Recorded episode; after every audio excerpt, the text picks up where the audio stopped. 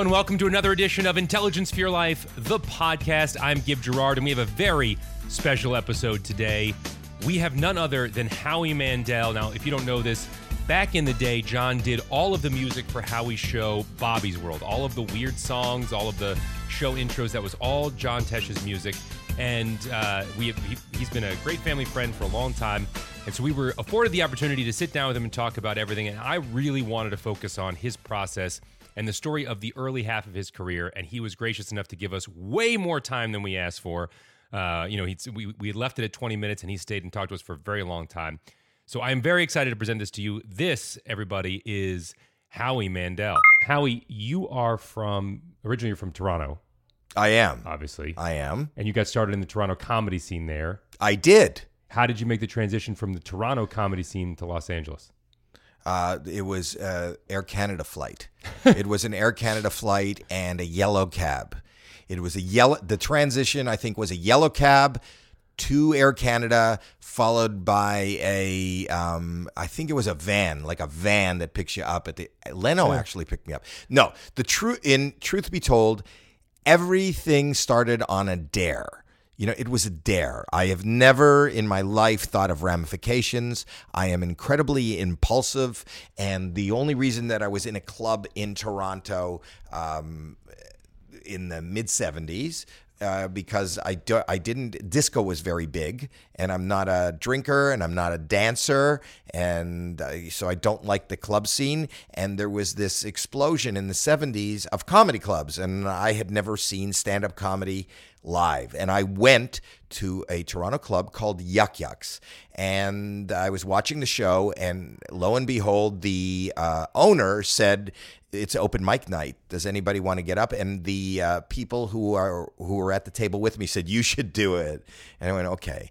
And with uh, no real thought, no real preparation, uh, the next thing I remember is, ladies and gentlemen, Howie Mandel. And uh, one thing leads to another, and I'm on this radio show.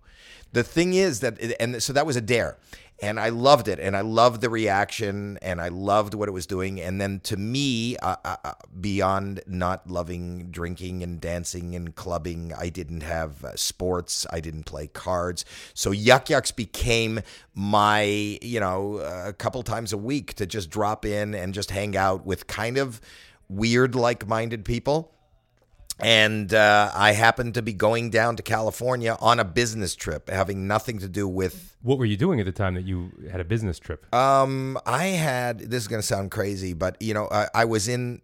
I've and still continued to this day to be in sales. I do sales, you know, and whether it's selling a television show or whether it's I'm in real estate, I do that too, or other things that I do on the side, uh, or the, I sell myself.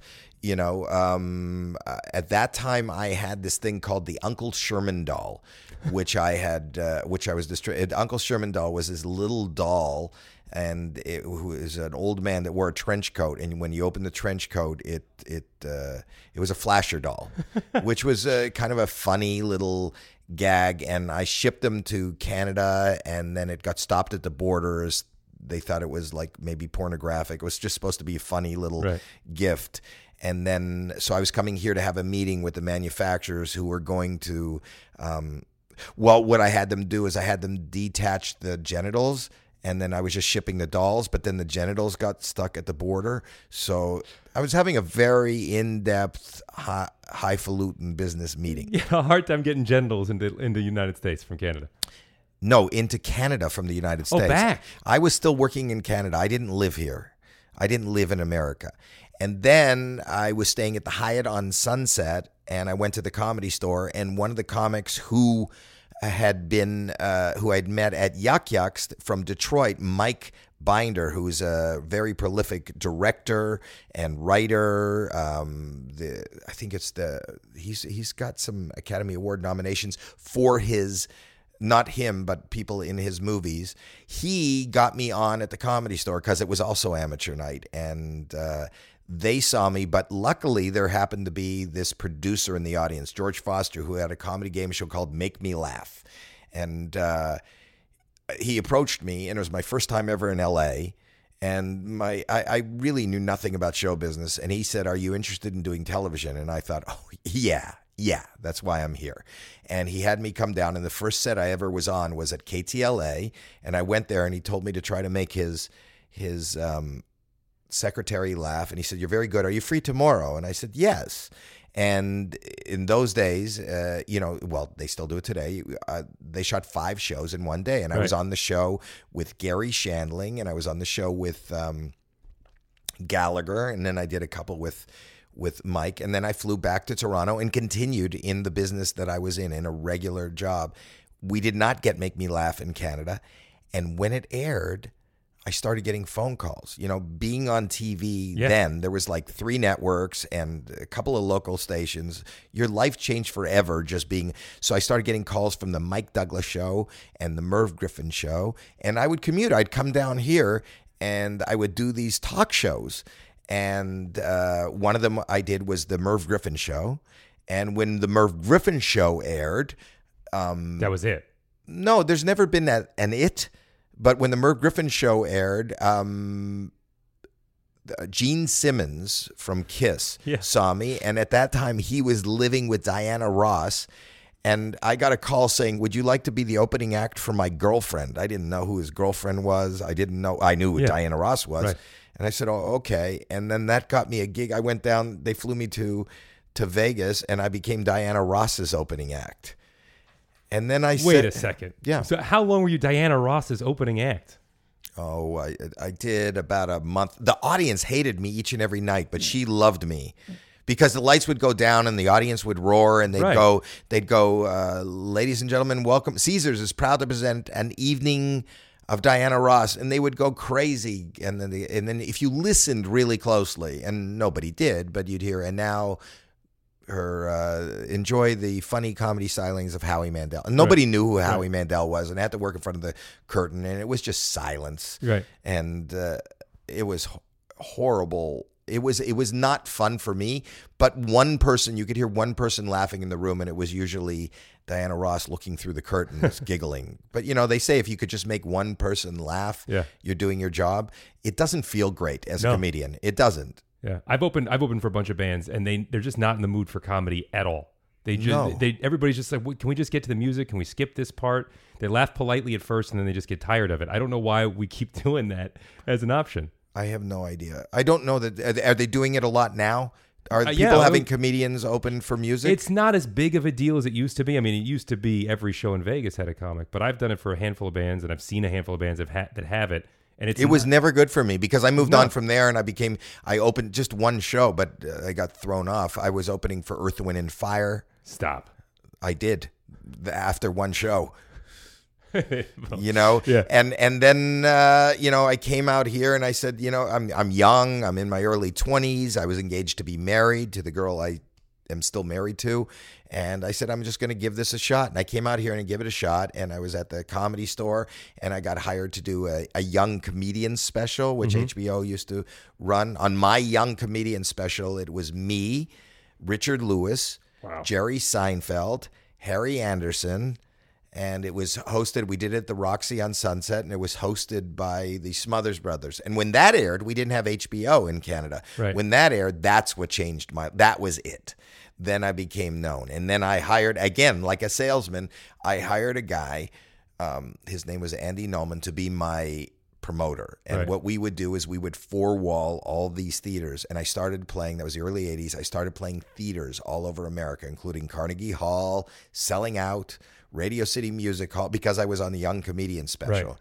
And and it, it became so uh you know, that's how I became well known. And then I started doing, you know, a lot more television. I thought the normal transition for me at that time from stand up comedy was to do a sitcom. Right. So I had, uh, I got a meeting set up at MTM, which is Mary Tyler Moore's company. Yeah. And they were known for, you know, Mary Tyler Moore and the Bob Newhart show and all these really amazing shows that Yeah. were on the on the lot. And I remember going in on a Friday, and Molly Lapata, who was the casting person, said, "Can you act?" And I, I don't know. And she said, "Read this," and she gave me a side to read, and which in my mind was not was all this medical terminology wasn't Right. funny. I didn't know what. And she goes, "Thank you. That's very good. Could, could you come down the hall?" And I walked down the hall, and I walked into a room. And now I know, you know, it was Bruce Paltrow and Mark Tinker and John Masius and mm-hmm. Falsey and Brand, and they had me read the same thing. And halfway through, they went, "Okay, thank you." And I went home, and my wife said to me, "How did it go?" And I go, "Well, I don't think it went well, but I'm not. I don't care because it wasn't that funny." And then within a half hour, I get a call back to go back to the network and Right. and read the same thing in front of Brandon Tartikoff, who was the king of all of television. Yeah, for very at the long time, time. very very long time. And I read that on the Friday, and he goes, "Okay, great, that's very good. I'll see you Monday." And as it turns out, there was a drama show that uh, was being shot. They had 13 episodes. They had gotten halfway through the pilot. And it wasn't going well, and they decided to recast some of the parts. Oh, wow. And I was recast in a show that was called Saint Elsewhere, Right. and I became Fiscus, and that ended up on. And I started on a Monday. That was uh, a, a six-year run for me, you know, with Denzel Washington. A lot of great producers and directors came out of there. A lot of amazing writers who Yeah. ended up running their own shows. And I had no idea, just like I had no idea that I was going to be a stand-up comic, that I would end up on a dramatic Right. you know, television show. At the same time, I've always continued to do, you know, well over 200 live dates a year, as I still do. Do you really do that much? I still do today. Tomorrow, um, I'm in Oklahoma. The next day, I'm in Denver. I'm just, the, we're talking. You're recording at my office, which is in Van Nuys. I I, I park myself right beside the Van Nuys Airport because I fly out four times a week.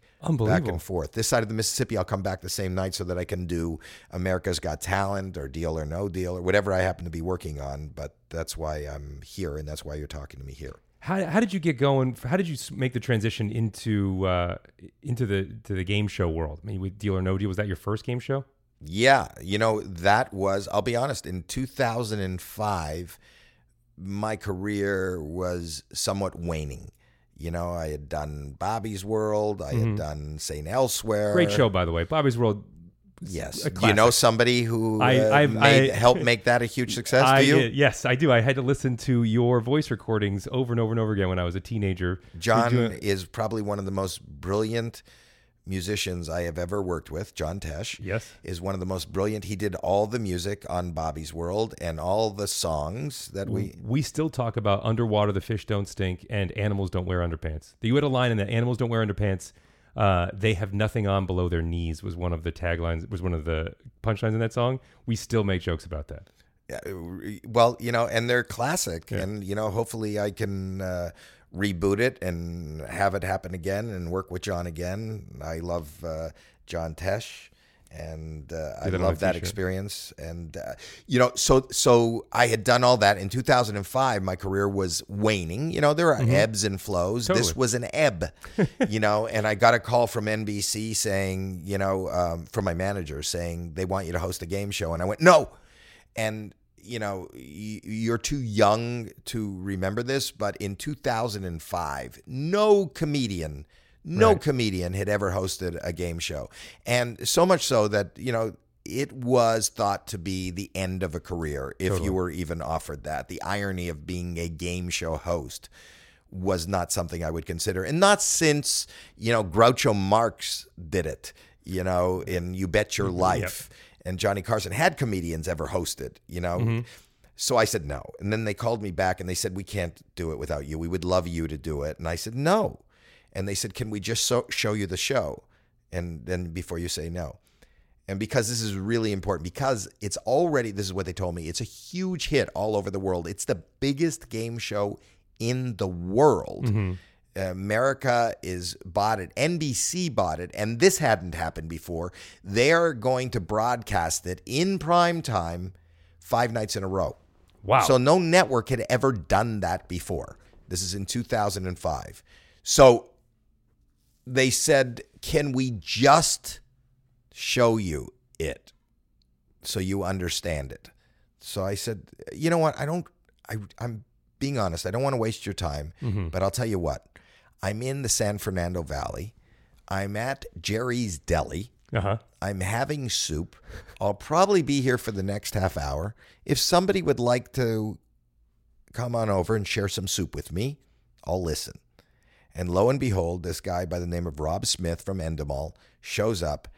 And, uh, you know, this is radio. I can't show you it, but I'll show you when we're off radio. He shows up with this card. He had made a project. The presentation looked like a you know a, a four year old had done an art project for their mom for Valentine's Day. He Yeah. cut it.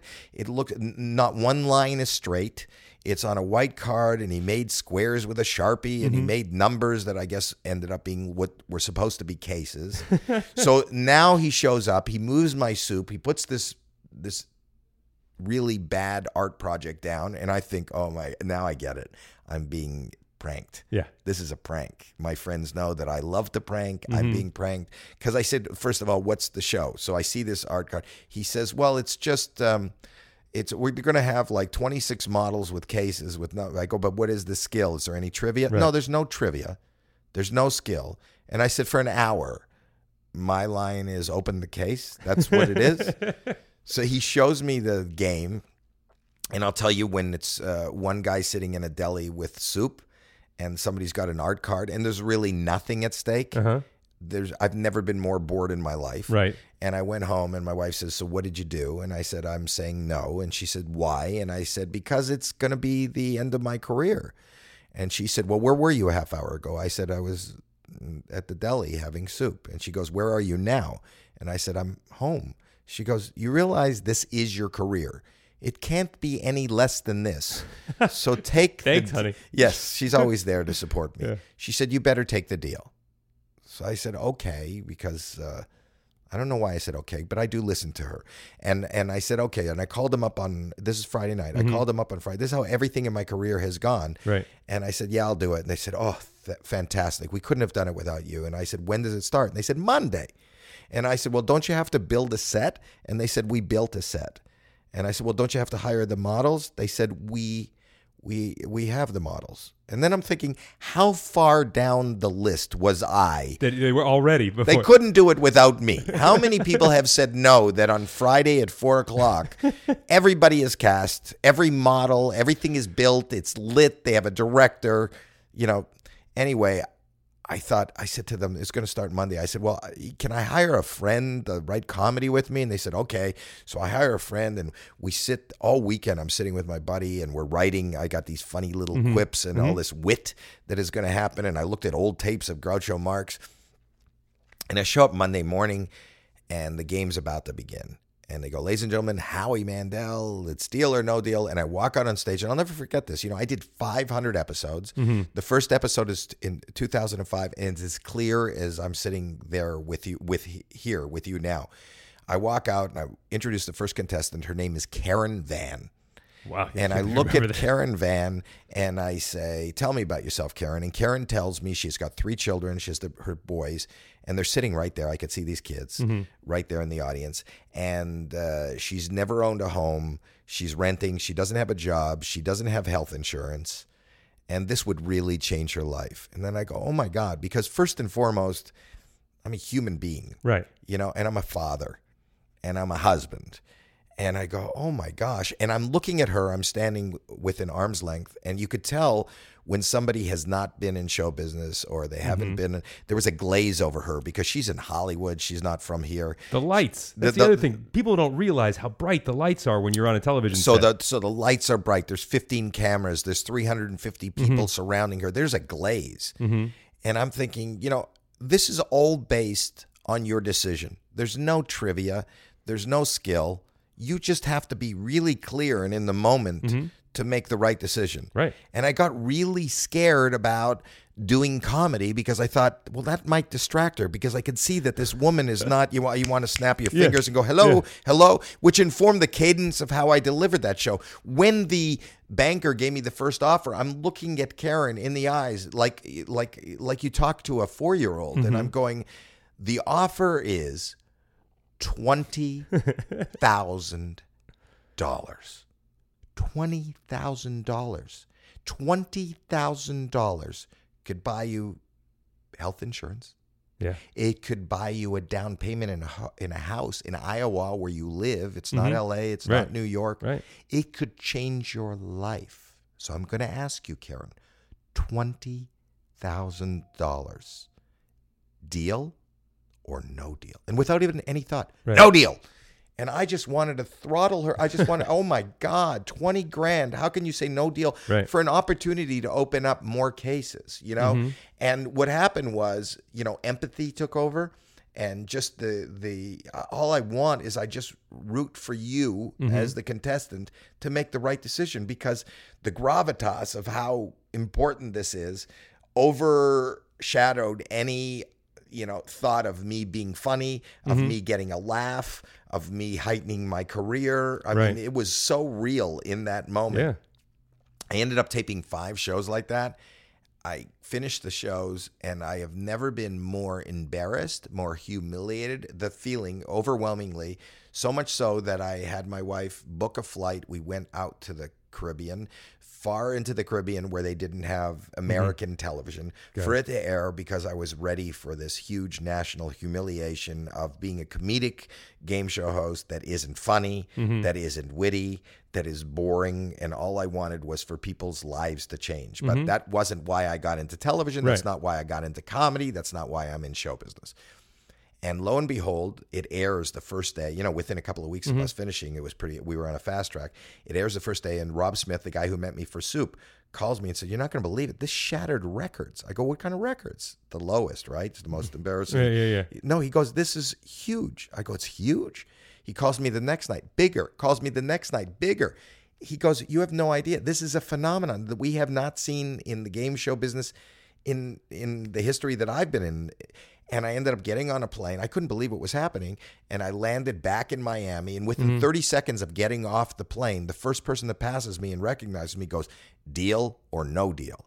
And then the next person, deal or no deal? Hey, buddy, deal. You're the deal guy. You're the deal guy. And it gave me a catchphrase. And nothing I've ever done in my career mm-hmm. has, you know, culminated such a huge audience, such a, a massive, you know, energy that rekindled a career bigger and better than it had ever been. Right. Um, when I talk about the things I did, whether it was an HBO special and comedy, that audience was very different than the audience that watched St. Elsewhere. The audience that watched Bobby's World when it was going was, you know, usually young mothers and their five year olds. Right. So nobody ever put, you know, I get at that time it was letters, but I would get letters going, I have a bet with my husband that the guy on Fiscus is not the same guy that pull, blows the rubber glove up on his head mm-hmm. in stand up. Or I was told that the guy that does the voice of Bobby is the same guy that's on St. Elsewhere. Mm-hmm. Deal or No Deal brought all those audiences together because you could be five or 85 Right. and sit on the edge of your seat. And so it was the biggest thing that ever happened. And that was, it started selling tickets for my stand up again. It started, um, I started a production company, so I was able to create and produce other shows, which I did. Deal or No Deal is about to come back, by the way. Yeah, tell us when we can see Deal or No Deal. In probably in December on CNBC, we're starting in another couple of we- weeks to tape 30 brand new episodes with 26 models, million dollar prize, and I think it's time for it to be back. Yeah. new. I think it's I think it's fantastic. What I love so much about that story is that you you had a moment of sincerity that created the whole cadence for the show. Well, not only that, so that so then I realized it was the first time I was not performing. I don't mm-hmm. think what I do on that show is perform. I just was me, you know, because I, I, you know, I. But what was interesting was at that moment when that started airing, and then you know NBC picked it up and ran it, you know, every night they could. It was the only thing that had a you know a, beacon of light for NBC at the time. It was doing really poorly. Now they're now they're number one again. But the but the thing is that um, I started getting calls from friends. The next show was "Are You Smarter Than a Fifth Grader?" Jeff Foxworthy took that, Mm-hmm. Yeah. and then Louie Anderson got on on, on Feud, Feud, which yeah. is now you know Steve Harvey does game shows. But now every that kind of informed producers who did game shows. We want these. Uh, People who can work in front of a live crowd and Right. kind of work in the moment and and you know show so now thinking of a comedian hosting a game show is kind of the norm Obvious. Yes it's kind of the norm but it wasn't then Totally. and it was really scary then so i feel like i i shattered a little bit of a glass ceiling for comedians in the game show world Yeah, comedians have been so oppressed for so many generations. It's good that you were able to finally do that. Show people how to how what comedians. You're welcome. Um, so you talk about, I mean, you say unthinking and unplanned. That's that's like a great title for your memoir. You can um, you can give me a percentage if you want.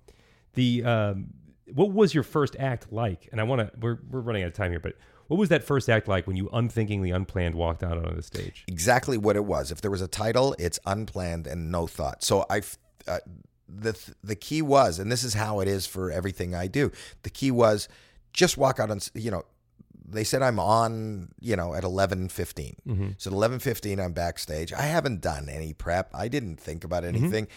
I have no aspirations to be in show business. I'm a middle class kid from Toronto, Canada. I don't know anybody in show business. There is no real show business around me. It's ridiculous to even think, you know, for a kid, you grew up in the world. Yep. I, I didn't. And so I realize now, and my kids have your experience, you know, that it is just an industry and just a job and just people. But for somebody that comes from 3,000 miles from mm-hmm. here, it's things you see on TV. It's things that you see in the movies. It's not, there's no sense of reality to it. I think now, maybe with social media, it's kind of opened it up to everybody. You can sit alone at home in your underpants and have your own hit show. I do. Yeah, there you go. But what I what I was saying was, when somebody dared me to get up, Mhm. I didn't think I have to be good. I didn't think that this will lead to anything, and I never think about what the ramifications are. So I remember hearing, "Ladies and gentlemen, Howie Mandel." And then when I heard my name, I walked out. And I'm standing there at the microphone. And as you know, as somebody who performs on stage, that spotlight hits you in the eye, and I'm blinded, except I could see some faces in the front row. And I and then I realized, oh my God. I guess I have to. Do I have to speak? I think I have to. I think I have to.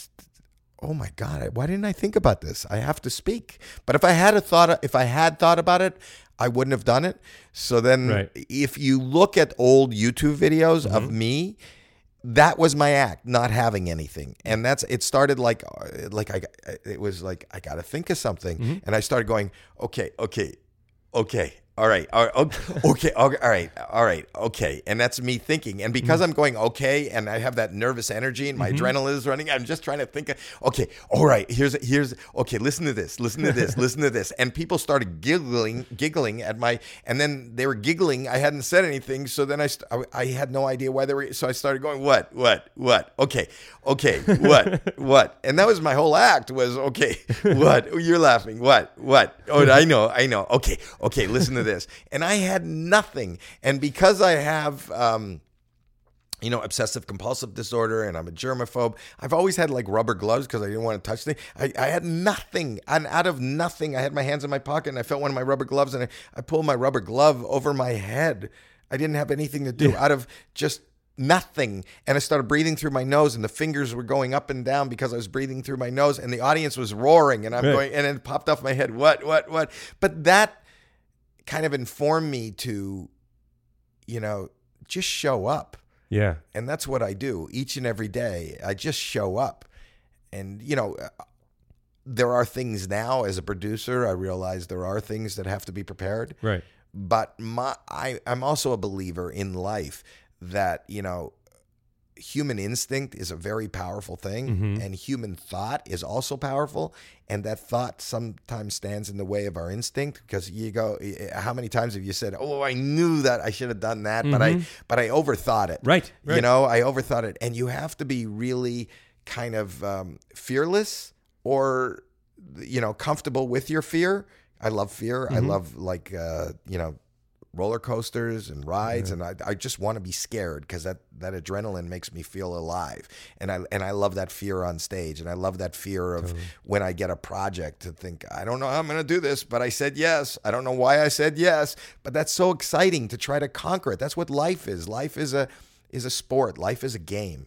And whether it's you know raising your children there's nothing scarier or more important in your life but you got to you do it and mm-hmm. you learn and you teach and you're always wrong you know like i just thought that one day i'm going to grow up and be an adult and have children and teach them about the world mm-hmm. and what i learned is i grew up and had children and they're teaching me about the world i'm not teaching them but that's what a great you know reflective moment. You know, you see how your words affect people. You see how your actions affect a human being. You see how somebody becomes a human being. And that makes you a better, you know, performer, makes you a better human being.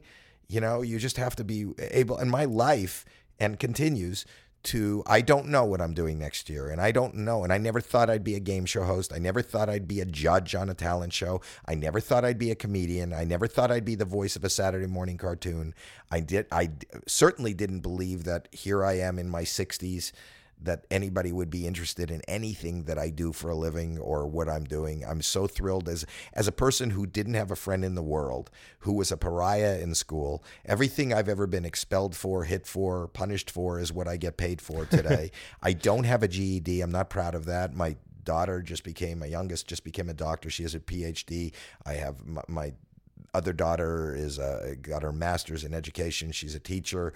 My son is very successful. I wasn't able to continue in school because of my diagnosed much later behavioral problems but and, and i'm taking care of that but it's amazing to i live by nike's philosophy of just do it don't think about it That's amazing. So, I, I, uh, one last thing, because I know I know you got to go.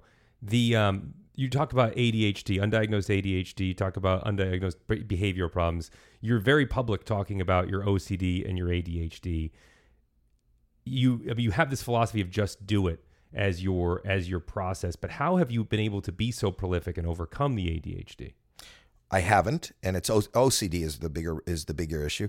I didn't overcome it, and every day is a struggle. Is a struggle. Every um, it's always a struggle. I'm just, you know, my my my analogy is eh, if you have a love of a sport, you know, if you have a love of boxing, you mm-hmm. know, you're gonna if you love it, you're going to do it and you're going to strategize, eh, but you're going to fight.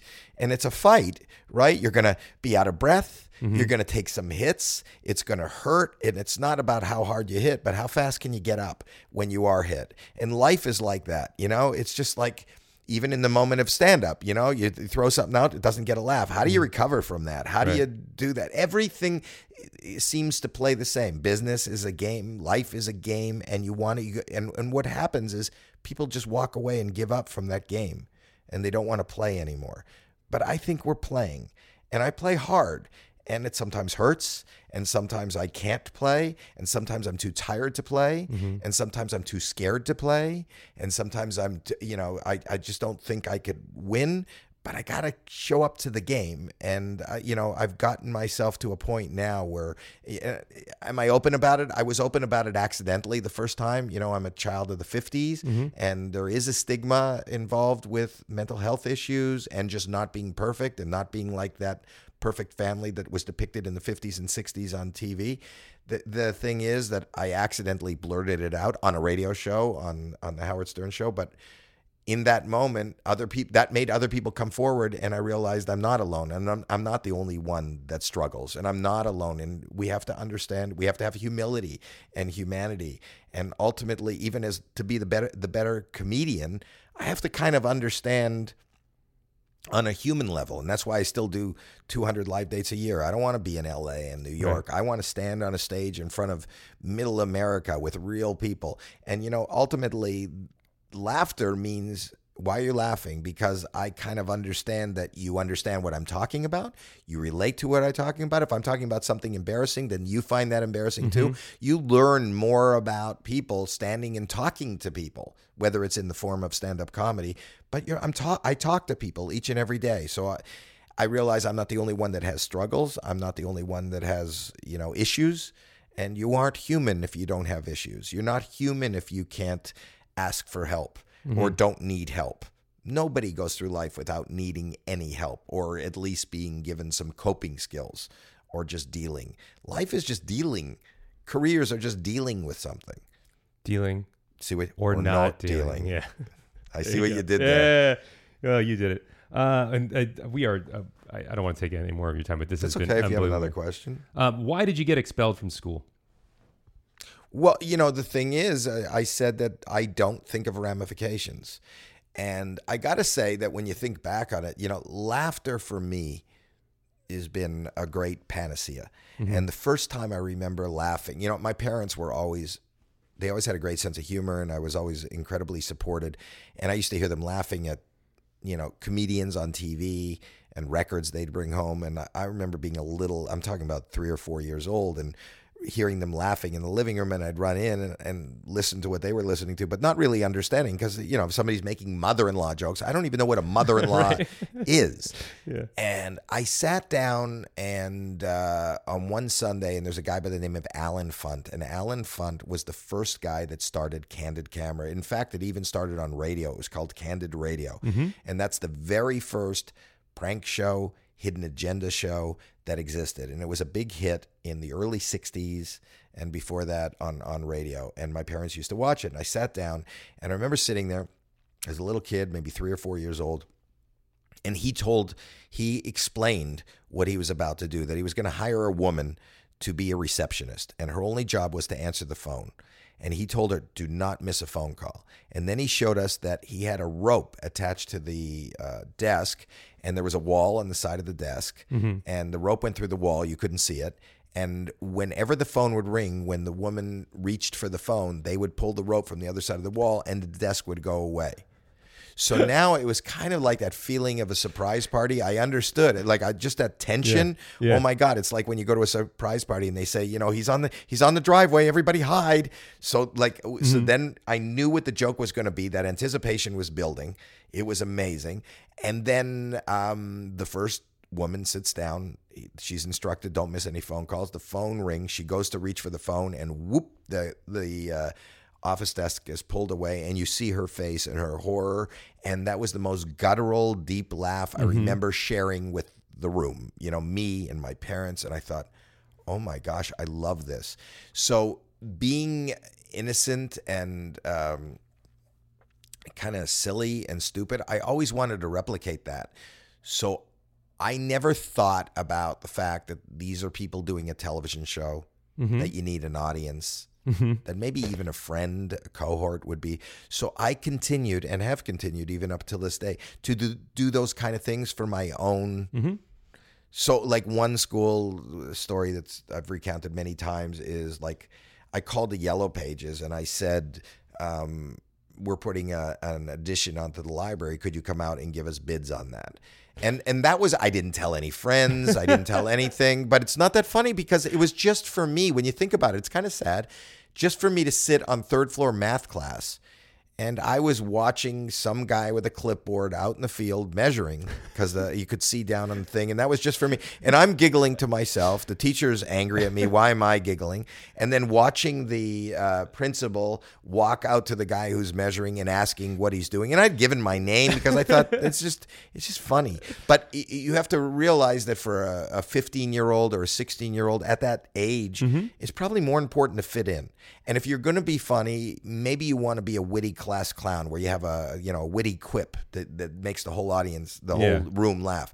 I never had any of that. I was shy. I am shy. I didn't want to talk. I didn't speak up. I was four foot uh, in high school. I was four foot ten. And I weighed 89 pounds. You could see there's a picture of me Yeah. on the wrestling team. I look like a little girl. You know, I weighed 88 pounds. You're beautiful. Thank I- you. People people need to know that you like a like a like a young Farrah Fawcett, Thank you. like a, a brunette Farrah Fawcett. Thank you. Yeah, I was curls. stunning. I was stunning. Yeah. It was, so anyway, the point was that I would do this for me, and I remember the the I'd get a they'd say, "Could Howard Mandel please come down to the to the principal's office?" I went down, and just for me, it was funny. The principal, in all seriousness, saying to me, uh, "Howard, did you did you okay a guy coming here to give a bid on an addition to the library?" And I would say, like really seriously, I'd go, you know, I'm going to be totally honest with you, sir. I'm getting three bids. he did not laugh. And he said, uh, Could you please just wait here? And I said, Yes, sir.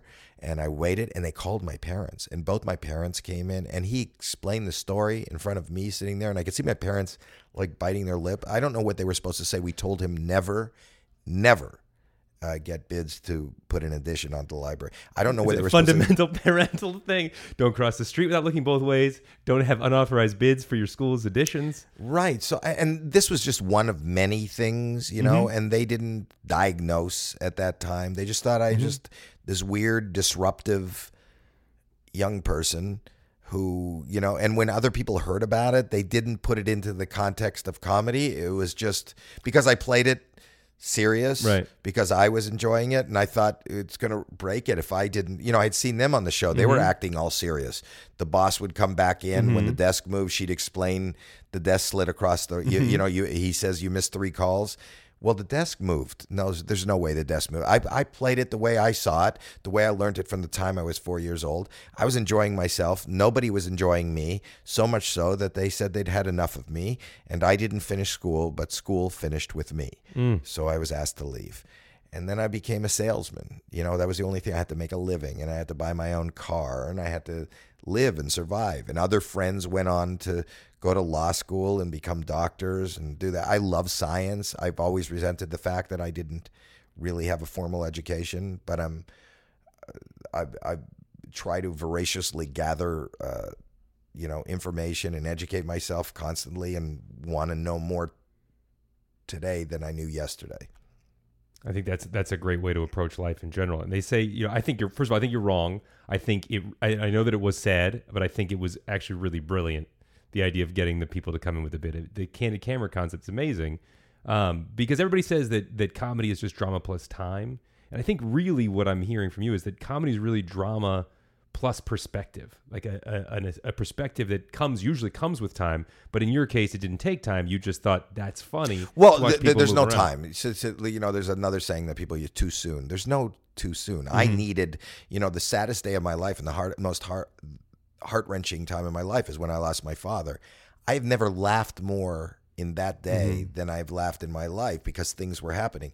You know, if you think of what comedy is, comedy is comes from tragedy and I don't care what you're laughing at. And that's why I think most people don't have a sense of humor. Mm-hmm. And the sense of humor is the sense to find the humor where it shouldn't be. Like if you if you say you want to hear a joke just because somebody laughs at your joke, mm-hmm. they kind of know it. It's rhythmic, kind of like music.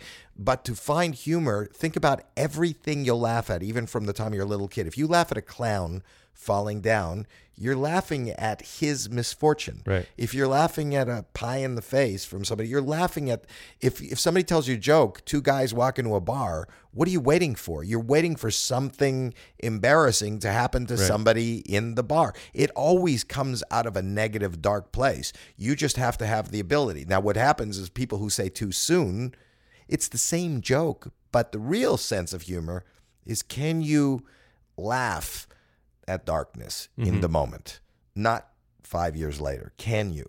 I- I don't necessarily condone that it's a good thing.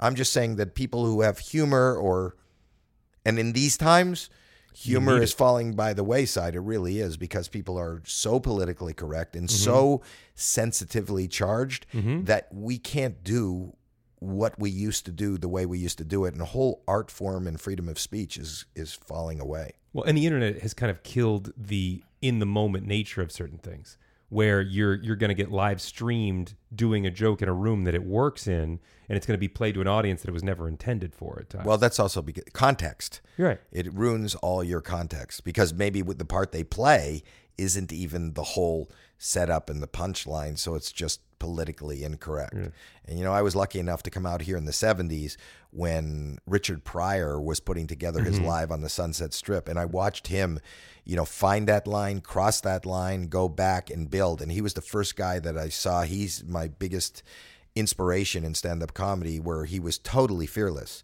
And what i realized is these stories and these characters that he was recounting were actually real uh, you know real they were tragic. He had a mm-hmm. really dark upbringing you know by his grandmother in a brothel you know and and drug abuse and really bad relationships.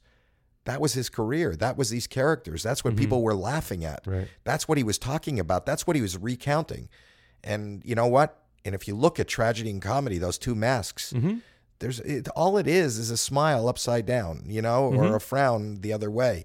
And that's what he made comedy out of tragedy and that's when i first realized it and i first watched somebody so bravely hit the stage and kind of cobble together what became one of our most brilliant seminal comedy concerts in the history of all of comedy And I think that's that that combination is what made Good Grief such a great show. And I, I didn't think it found the audience that it should have had, but I think it was um, it, was, it had its time I think it was ahead of its time. I don't think people were ready to laugh at at, at funeral yeah, jokes. Yeah, you don't know. You know, people always say there's, a, and and I heard this probably more than any other human being alive. You know, Howie, there's a time and a place for this. Mm-hmm. I was never in the right place at the right time for these things, but as luck would turn out, I ended up finding places Mm-hmm. and the right times, and I nobody feels luckier, more blessed. More excited than me to be doing what I'm doing each and every day and to still be doing it. Uh, if people want to follow up with you, where can they follow up? Obviously, you got um, you've got Deal or No Deal coming back to CNBC. I got Deal or No Deal. I'm still on America's Got Talent, which is a brilliant show. I tour constantly. You can go to howiemandel.com and my website talks about appearances and you can follow me on Twitter at Howie Mandel and on Instagram and Facebook. I'm I'm everywhere. I've just gotten off of Friendster. I'm not going to do that anymore. Yeah, yeah. I, it's, you just it's such a time suck. Friendster's just so popular. Everybody's on there now. So I'm I'm gonna, I'm switching to MySpace. MySpace. Yeah, That's good. Well, you see, you you young people, you're so it's a hip. yes. Thank you so much for your time. Thank you, buddy. Bye bye. And that's it for our show today. Thank you once again to Howie Mandel. Thank you to you guys for listening. If you want to follow up with Howie, you can go to howiemandel.com, find out where he's going to be, check out all of his upcoming tour dates. I have seen him live. It is worth seeing. He is amazing, so you can go ahead and check that out. Also, as he said, he's got Deal or No Deal coming back, and you, of course, can see him on America's Got Talent, plus the myriad of other shows that, that he is involved with at this point. Again, check that out at howiemandel.com. If you want to follow up with us, I am Gib Gerard. You can find me at Gib Gerard on all of the platforms or facebook.com slash Gib Gerard. And for John, it's at John Tesh or facebook.com slash John Tesh. Now, facebook.com slash John Tesh is where we do a whole bunch of stuff. We do Facebook Lives. We give you all kinds of information about intelligence for your life and all kinds of other stuff that's coming up. So that is definitely a place worth checking out. Or, of course, at tesh.com. And that's it for our show today. If you like our show, please tell your friends about it. We are trying to get this going as much as possible. If you have suggestions, you can let us know at facebook.com slash John Tesh, or you can email us. There's a link right on our website at tesh.com to email us and let us know what you think. Or you can shout out to us on any of those social platforms I've already mentioned. But the most important thing you can do is share it with a friend if you like it, or rate, comment, and subscribe if you like it on iTunes, Stitcher, or wherever you get your podcast. Makes a huge difference. And once again, folks, thank you for listening.